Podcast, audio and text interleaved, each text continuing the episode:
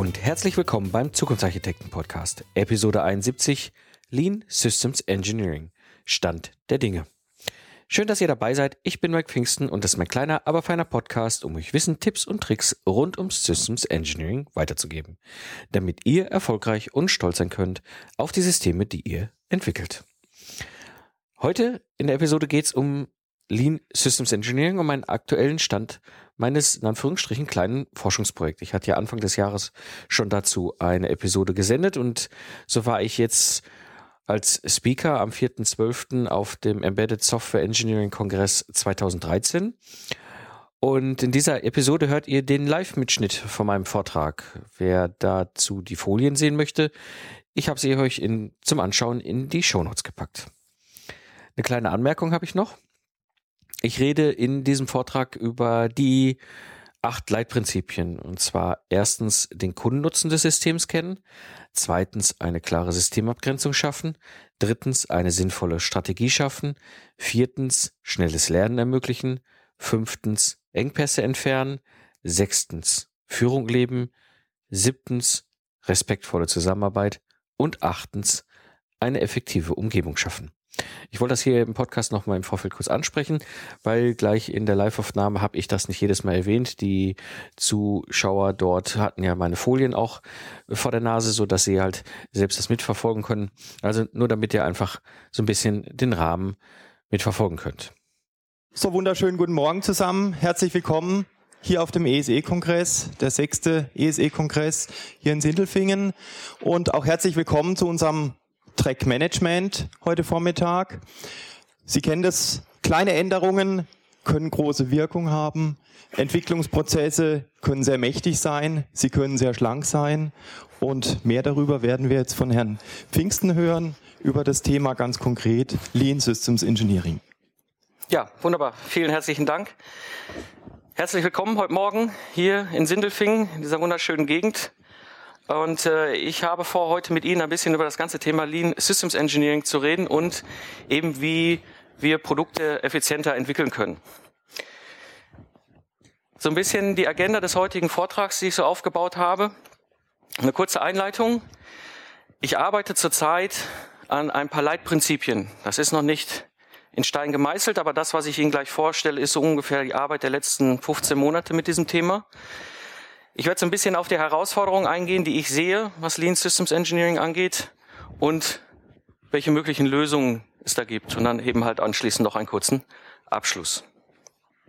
So Thema Einleitung. Lean Systems Engineering.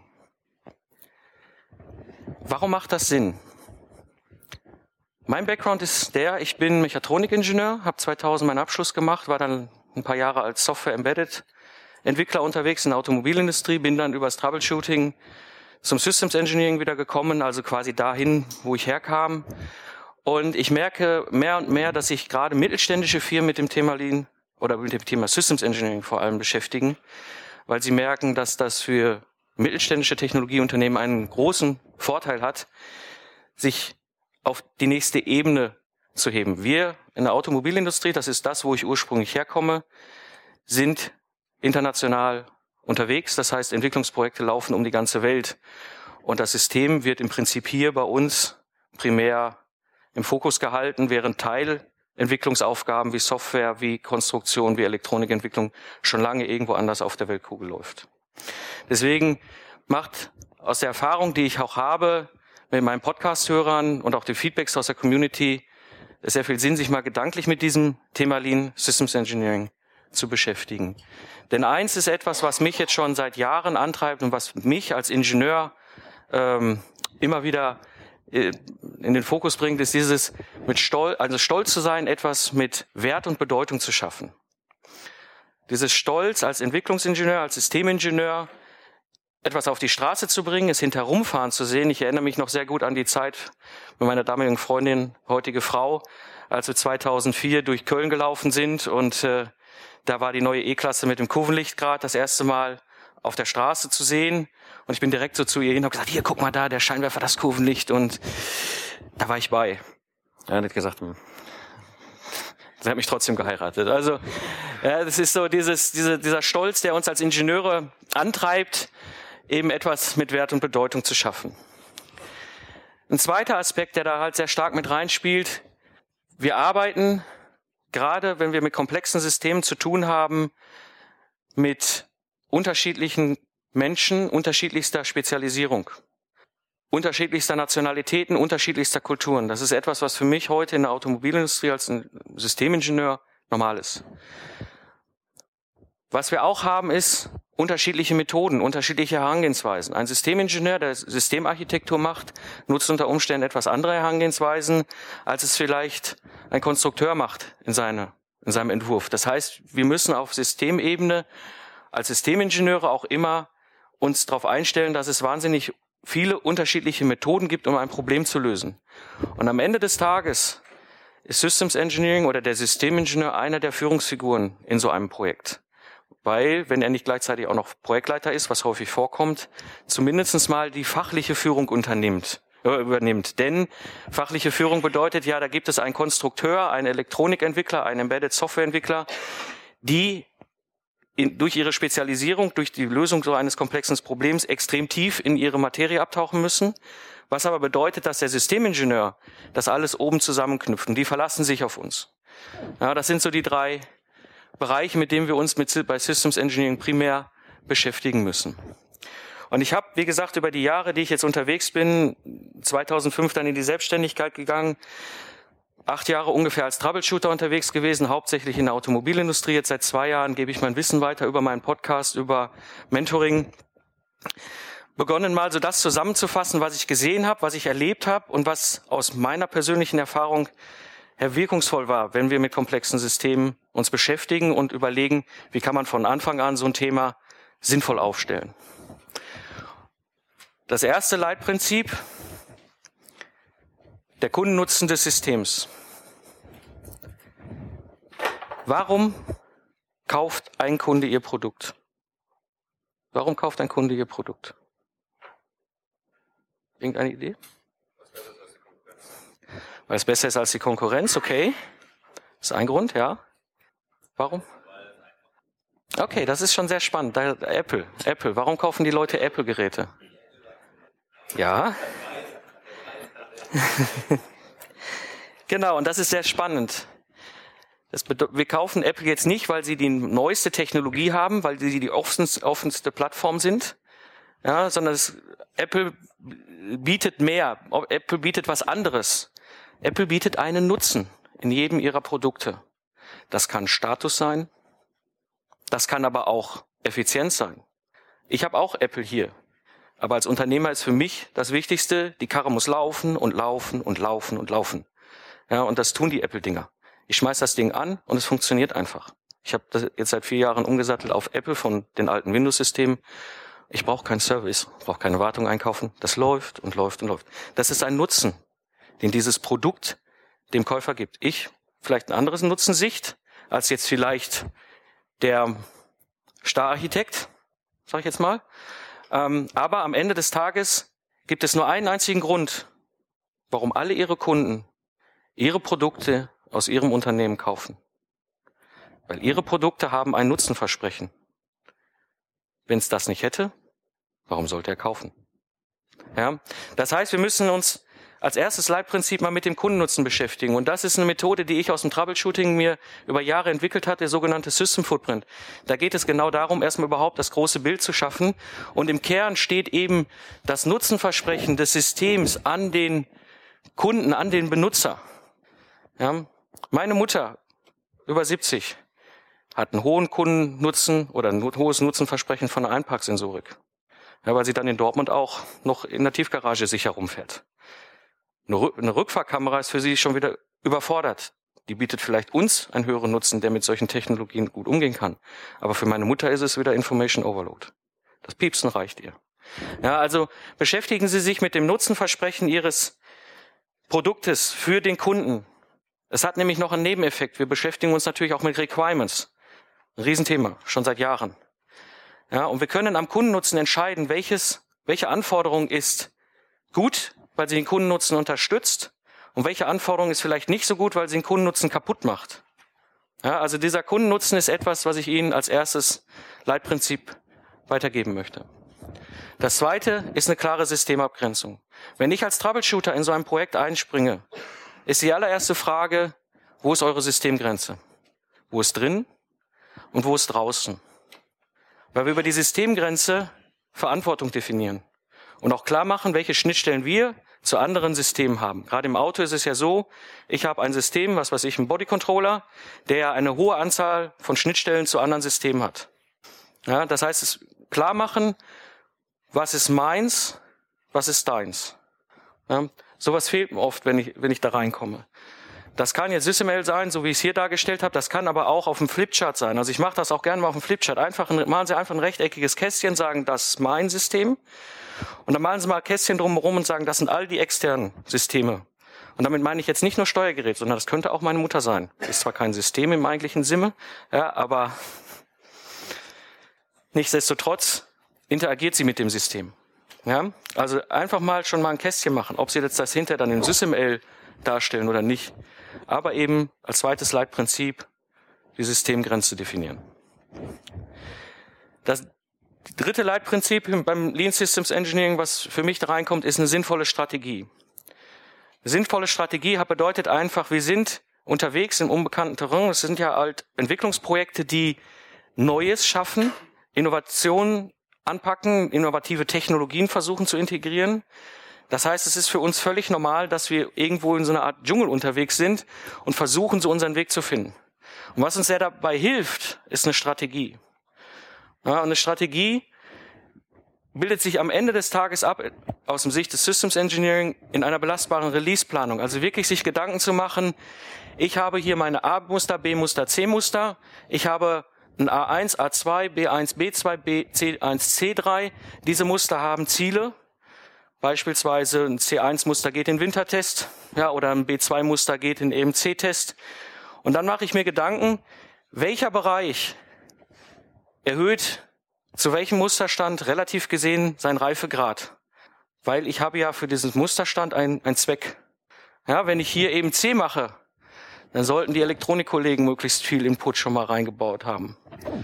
Ja, wenn ich hier an der Stelle hingehe und eine Software-Applikationspfad mache in Norwegen, dann sollte der Algorithmus zumindest mal da sein und auch applizierbar sein. Noch nicht perfekte Software vielleicht, aber das ist das Ziel. Das heißt, da würde primär Aufwand in die Softwareentwicklung gehen. Das heißt, sich überhaupt mal Gedanken zu machen, welche Release-Stände haben welchen Zweck und wie erhöhe ich in welchem Release-Stand welchen Reifegrad, um auch damit ein Stück weit eine Orientierung zu haben. Ja, ist viel besser als ein Terminplan, weil Sie können da wirklich auch, auch entscheiden. Ja, und wenn Sie dann Aufwände dahinter schreiben und sagen, hier, da brauche ich so und so viele Stunden für und alle schreien, um Gottes Willen, Pfingsten, sag mal, bist du bescheuert? Ja, dann können Sie sagen, okay, dann müssen wir rausnehmen oder auf Lücke setzen, aber das können Sie abbilden. Ja, also schaffen Sie sich eine Strategie. Schnelles Lernen ermöglichen, auch ein ganz wichtiger Punkt. Wir haben die Situation, dass wir, und das ist meine persönliche Meinung und Einstellung und Erfahrung, am besten lernen durch Scheitern. Ja, also nicht sechs Monate lang an irgendeiner Aufgabe arbeiten, dann hinten mit einem Musterstand rauskommen und dann feststellen, so, okay, die Garage ist auf dem Dach und testen kann man es auch nicht und im Auto passt es auch nicht. Also möglichst versuchen, über schnelles, iteratives Arbeiten an der Thematik Lernen zu ermöglichen. Scrum ist eine Projektmanagement-Methode, die geht in diese Richtung, muss aber nicht. Ja? Also am Ende des Tages geht es auch mit klassischen Methoden, aber eben halt viele kleine Schritte machen, um die, mit dieser Unsicherheit, die wir halt haben, wenn wir ein Jahr, anderthalb Jahre Entwicklungsprojekt laufen lassen, zu beherrschen. Engpässe entfernen, ein ganz wichtiger Punkt, gerade im Systems Engineering. Ich nutze seit 2010 Kanban.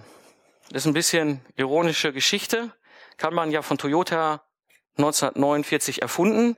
Jeder Produktionsingenieur in der Automobilbranche kennt Kanban. Ich denke in den anderen Branchen auch. Über die Software agile Szene, die ich jetzt in Köln kenne seit 2005, ist irgendwann dieses Thema Kanban bei mir auf dem Tisch gelandet. Fand ich total spannend. Arbeite ich seit wie gesagt, 2010 in Troubleshooting-Projekten mit, habe ich exzellente Erfahrungen, auch Führung internationaler Teams, auch webbasiert und, und, und. Der Witz ist nur, ich habe irgendwann mal da an meinem Arbeitsplatz gestanden und habe die Zettelchen weitergeschoben und da kam der Produktionsingenieur, weil wir ein Meeting hatten und er sagte, ach, mach's Kanban, machen wir schon seit 20 Jahren. Ja, also die Autom eine Methode aus der Automobilproduktion hat über die IT und agile Szene wieder seinen Weg gefunden in die Automobilentwicklung. Eigentlich ist Quatsch, ich hätte auch eine Etage tiefer gehen können. Ja. Ähm, aber interessant, wie das Ganze so läuft. Nächstes Leitprinzip, Führung leben. Ja. Wir haben klassischerweise in Unternehmen die alten Strukturen. Wir kommen aus einer industriellen Umgebung. Ja, das heißt sehr patriarchisch, hierarchisch geführte Führung. Aber das verändert sich, gerade wenn wir über Scrum reden oder andere agile Ansätze, auch andere Formen. Wenn ich hier bin und ich führe ein Team von 20 Entwicklungsingenieuren in Ägypten, dann ist das mit Sicherheit anders, als es vielleicht in unserer klassischen Vorstellung von Führung aussieht. Ja, das heißt, machen Sie sich Gedanken über agiles Leadership. Ja, wie können wir Führung heutzutage abbilden? Ist das, was wir klassisch kennen, die Projektmatrix oder die Linienorganisation, aus meiner persönlichen Meinung nach funktioniert nicht mehr und wird früher oder später auch kippen. Weil wir haben vernetzte Kulturen. Wir haben vernetzte Kulturen untereinander. Wie gesagt, ich habe jetzt gerade ein Troubleshooting-Projekt abgeschlossen. Da habe ich am Tag mit fünf, sechs verschiedenen Nationalitäten geredet. Da waren Chinesen dabei, waren Ägypter dabei, Franzosen, natürlich Deutsche, Iren, Amerikaner, alles Mögliche. Alle unterschiedliche Kulturen. Völlig normal. Das Zweite ist, wir haben alle das Netz. Ja, ähm, Macht über Wissen versuchen zu spielen als Führungsmethode funktioniert nicht mehr. Ihre Entwicklungsingenieure wissen meistens eher Bescheid als ihre direkten Kollegen. Ja, die haben das Netz. Das heißt, auch da ist viel mehr Transparenz heute da. Machen sich Gedanken über Führung. Sechste Prinzip, respektvolle Zusammenarbeit. Auch das ist etwas, also wir, wir Ingenieure sind halt nun mal aus einem gewissen Kontext als Menschenschlag. Da ist Kommunikation jetzt nicht unser allergrößte Stärke, sonst wären wir wahrscheinlich alle Deutschlehrer geworden. Ja. Das heißt, wir müssen auch lernen, nicht verstehen ist die Regel. Ja. Und zu versuchen, über aktive Kommunikation genau das aufzubrechen. Ich hinterfrage lieber zweimal mehr in Ägypten, ob ich es geschafft habe, meine Botschaft bei Ihnen dort abzuliefern, in der Hoffnung, dass ich es richtig verstanden habe, als dass ich Ihnen einfach auf den Tisch knalle und sage, so, und nach zwei Wochen kommt nichts, und dann sage ich, ich habe es euch aber gesagt. So funktioniert es nicht. Ja, das müssen wir Ingenieure lernen, das hat uns nie einer beigebracht. Ja, auch schon gar nicht im Studium. Und ein zweiter Punkt, der damit sehr stark zusammenhängt, Umgang mit Druck. Wir sind in der Situation, wenn ich ein Troubleshooting-Projekt habe und da sitze ich jetzt als Entwickler, Spezialist und jemand übt auf mich Druck auf, aus und meine relative Leistungsfähigkeit ist eins, dann sieht es so aus, als wenn ich am Anfang schneller bin. Irgendwann kippt das System auf ungefähr 60 Prozent. Das ist eine Studie von Tom DeMarco aus den 80er Jahren in den USA. Das ist uraltes Wissen, also uralt im Verhältnis zu der Geschwindigkeit, in der wir heute leben. Ja. Der Witz dabei ist, dieser Punkt, wann das kippt, ist bei jedem von uns anders. Bei einigen kippt er ganz früh, bei anderen kippt er relativ spät. Und ich kann diesen Punkt beeinflussen durch intrinsische oder extrinsische Motivation. Extrinsische Motivation ist, dass ich hingehe und sage, so, er schmitzt hier voran. Ja? Das ist Druck von außen.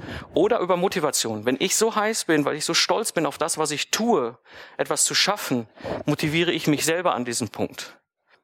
Was wichtig ist zu wissen, wenn das Ganze kippt, und in Troubleshooting-Projekten ist das die Regel, mit 60 Prozent der Leistungsfähigkeit eines Mitarbeiters brauchen Sie den ganzen Tag mehr, um das gleiche Ergebnis zu schaffen.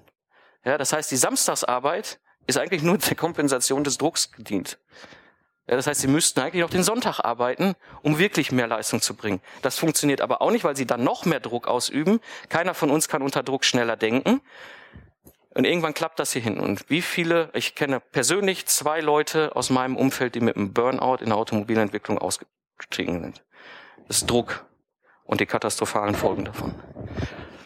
Gut, und das siebte Leitprinzip ist etwas, wo ich auch schon lange mit beschäftigt, mich beschäftige, effektive Umgebung zu schaffen.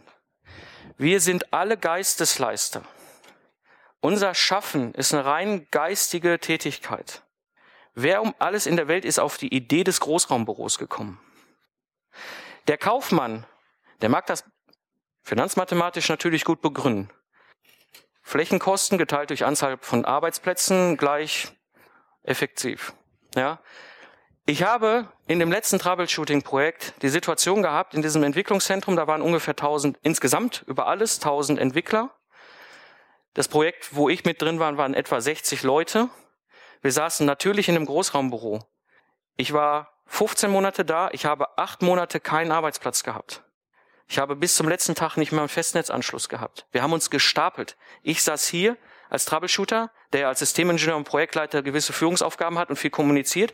Und daneben saß der Embedded Softwareentwickler, der ganz heiß gerade an dem Thema arbeiten musste. Das war mit Sicherheit nicht förderlich. Ja, also gebt uns die Türen zurück. Ein ganz wichtiger Punkt. Und machen Sie sich darüber Gedanken. Weil monetär ist es teurer, das Großraumbüro, weil die Leute nicht so leisten können, wie sie können, wie in kleine Zwei- oder Vier-Mann-Büros. Das hat nichts mit Status zu tun. Ich habe mein Praktikum in Frankreich gemacht, 99 in einem Forschungsinstitut. Da war das normal. Da hatten wir Vier-Mann-Büros, da hatten wir Türen am Flur. Wenn die Tür zu war, ging ich da nicht rein. Wenn die Tür offen war, war klar, dass der Kollege kein Problem hatte, dass ich ihn störe. Versuchen Sie das mal im Großraumbüro umzusetzen. Also, das als einen Punkt. Das zweite Punkt dazu ist eben wirklich das virtuelle Arbeiten. Geistesleistung bedeutet, wir können sie an einem Ort erbringen, der unabhängig ist von der Position des Unternehmens. Ich habe in den letzten 15 Monaten ein ägyptisches Team geführt. Ich habe einen Embedded Softwareker gehabt in Deutschland bei dem Automobilzulieferer. Der Rest saß auch um die Welt verteilt. Der Kunde von dem Zulieferer war ein deutscher Automobilhersteller, der saß da aber auch nicht, das waren 500 Kilometer Fahrt. Die meisten Teile meiner Arbeit waren komplett webbasiert. Telefonkonferenzen, Chats, Webmeetings, all das, Mails, alles. Das war den Leuten total egal, wo ich sitze. Ich hätte auch in Hawaii sitzen können. Außer der Embedded Softwareentwickler. Das war ganz gut, dass ich den mal regelmäßig gesehen habe. Das war auch okay, aber das hätte eine Woche, ein Tag in der Woche hätte für ihn völlig gereicht, weil er will ja sein, seine Sachen umsetzen. Er will sich ja nicht die ganze Zeit mit mir unterhalten. Ja. Das heißt, darüber Gedanken zu machen, inwieweit das Netz, und das Netz verändert die Welt, eine Möglichkeit schafft für Geistesleister, anders zu arbeiten. Wie viel wir virtuell dazu arbeiten. Das heißt nicht, dass wir nicht mehr zusammensitzen müssen, aber das heißt, dass wir gewisse Dinge anders organisieren können. Die Zeit der Industrialisierung ist vorbei. Definitiv. Ich bin Kind des Ruhrpots. Ja, wenn ich mein, mein, die Bilder meiner Kindheit sehen will, gehe ich ins Museum. Das ist gewesen. Nur wir haben leider die Führung und Organisationsstrukturen übernommen. Vor 150 Jahren, vor der Industrialisierung, war die Organisationsform auch anders. Klöster waren anders organisiert. Und wir sind als Geistesleister keine Fließbandarbeiter. Auch 9 to 5 muss beim Fließband ist das wichtig. Das ist bei uns total egal, wenn ich als Geistesleister anfange zu arbeiten am Tag und Ende. Es muss natürlich eine gewisse Synchronisation haben zu allen anderen, klar. Ja, aber ich kann mich noch erinnern, 2000, als ich fünf nach neun bei meinem neuen Arbeitgeber, als, damals noch als Angestellter reinkam, da kriegte ich erstmal eine Ansage. Du bist fünf Minuten zu spät. Da habe ich gesagt, hallo? Wo bin ich denn hier? Ja, also machen Sie sich darüber Gedanken. Wir können die Arbeit virtualisieren. Das ist jetzt aus meinem letzten Projekt ganz typisch meine Arbeitssituation gewesen, mit denen ich zu tun hatte. Komme ich zu den Herausforderungen. Die erste Herausforderung, die ich über Jahre mittlerweile wahrnehme, ist, dass wir sehr traditionelle Denk- und Arbeitsstrukturen haben. Da ist es schwer gegen anzukämpfen. Selbst ich der mich mit diesem Thema lange schon beschäftigt und eine ganz andere Art Arbeit schon lebt. Gut, ich bin Spezialist, komme von außen, habe auch immer wieder diese Vorbehalte aus der Community, die sagen, nee, das, also dieses virtuelle Arbeiten, ich brauche meinen Arbeitsplatz. Das ist halt gewohnt traditionell. Ja, also das, das Umschalten funktioniert auch nicht von heute auf morgen. Und das Zweite, wo ich Sie vorwarnen möchte, Hype- und Quickfix-Denken. Lean Systems Engineering ist kein Quickfix. Da brauchen Sie Jahre für. Wenn Sie jetzt rausgehen und sagen, oh, wir machen morgen Lean Systems Engineering, klack, einmal umgeschaltet, das wird nicht funktionieren. Also wahren Sie sich davor, an der Stelle in diese Richtung zu tendieren. Machen Sie sich lieber Gedanken, ob das Sinn macht überhaupt für Ihr Unternehmen. Nicht alles, auch nicht Lean Systems Engineering macht immer für alle Sinn. Ja. Was ist die Lösung? Aus meiner Sicht heraus, Viele kleine Schritte sind kein Verrat am Ziel. Ja, also ich habe diese sieben Leitprinzipien ja dargestellt. Die Folien sage ich Ihnen auch gleich, wo Sie es bekommen können zum Nachschauen. Vielleicht mit irgendwas mal anfangen. Ja, das Einfachste, wo Sie mit anfangen können, ist Kanban. Das ist wirklich simpel. Ja, oder etwas anderes, was für Sie gerade interessant ist. Und dann Schritt für Schritt geben Sie sich die Zeit, über 12, 15 Monate mal mindestens, sich mit diesem Thema zu beschäftigen und immer intensiver. Und dann vielleicht irgendwann einen Stand erreicht zu haben in einem Praxisprojekt, wo Sie sagen, okay, das ist so interessant, da haben wir was geschaffen, Art und Weise der Vorgehensweise, dass dann die Kollegen aus der Prozessabteilung mal drauf gucken und sagen, hm, kann man es mit unserer internen Entwicklungsprozessbeschreibung mal verheiraten, andocken, wie auch immer. Ja, aber beschreiben Sie nicht erst den Prozess und dann versuchen Sie ihn zu leben, sondern versuchen Sie das zu leben, was für Sie Sinn macht. Und lassen Sie weg, was für Sie nichts bringt. Gut, das war an der Stelle mein Vortrag zum Thema Lean Systems Engineering. Zum Abschluss möchte ich Ihnen noch mitgeben, wir müssen selbst die Veränderung werden, die wir in der Welt suchen. Ein Zitat von Gandhi. Vielen Dank.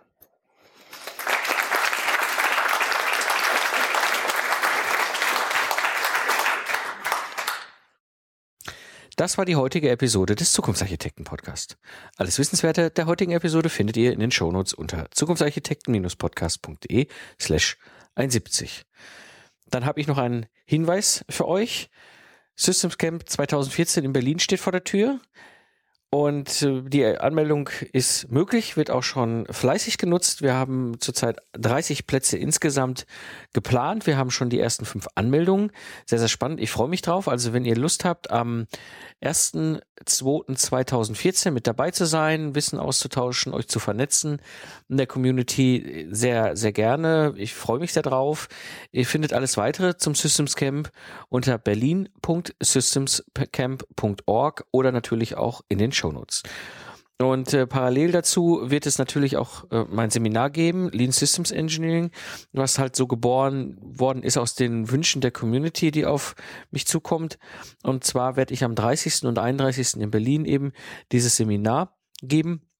Und äh, ich habe insgesamt dort zehn Plätze geplant und die ersten Anmeldungen sind auch schon da. Also es wird mit Sicherheit auch eine, eine spannende Geschichte, ein spannendes Event. Und das Schöne ist eben halt die Möglichkeit, das Ganze mit dem System Camp zu verknüpfen. Ähm, und alles weitere eben über dieses Seminar und wie ihr euch da anmelden könnt, findet ihr unter zukunftsarchitekten-podcast.de slash LSE 2014. So bleibt es mir nur zu sagen, ich bedanke mich fürs Zuhören und freue mich über eure Feedbacks. Ich wünsche euch eine schöne Zeit, lacht viel und habt viel Spaß, was auch immer ihr gerade macht. Nutzt das Wissen und entwickelt Systeme mit Stolz und Leidenschaft. So sage ich Tschüss und bis zum nächsten Mal, euer Mike Pfingsten.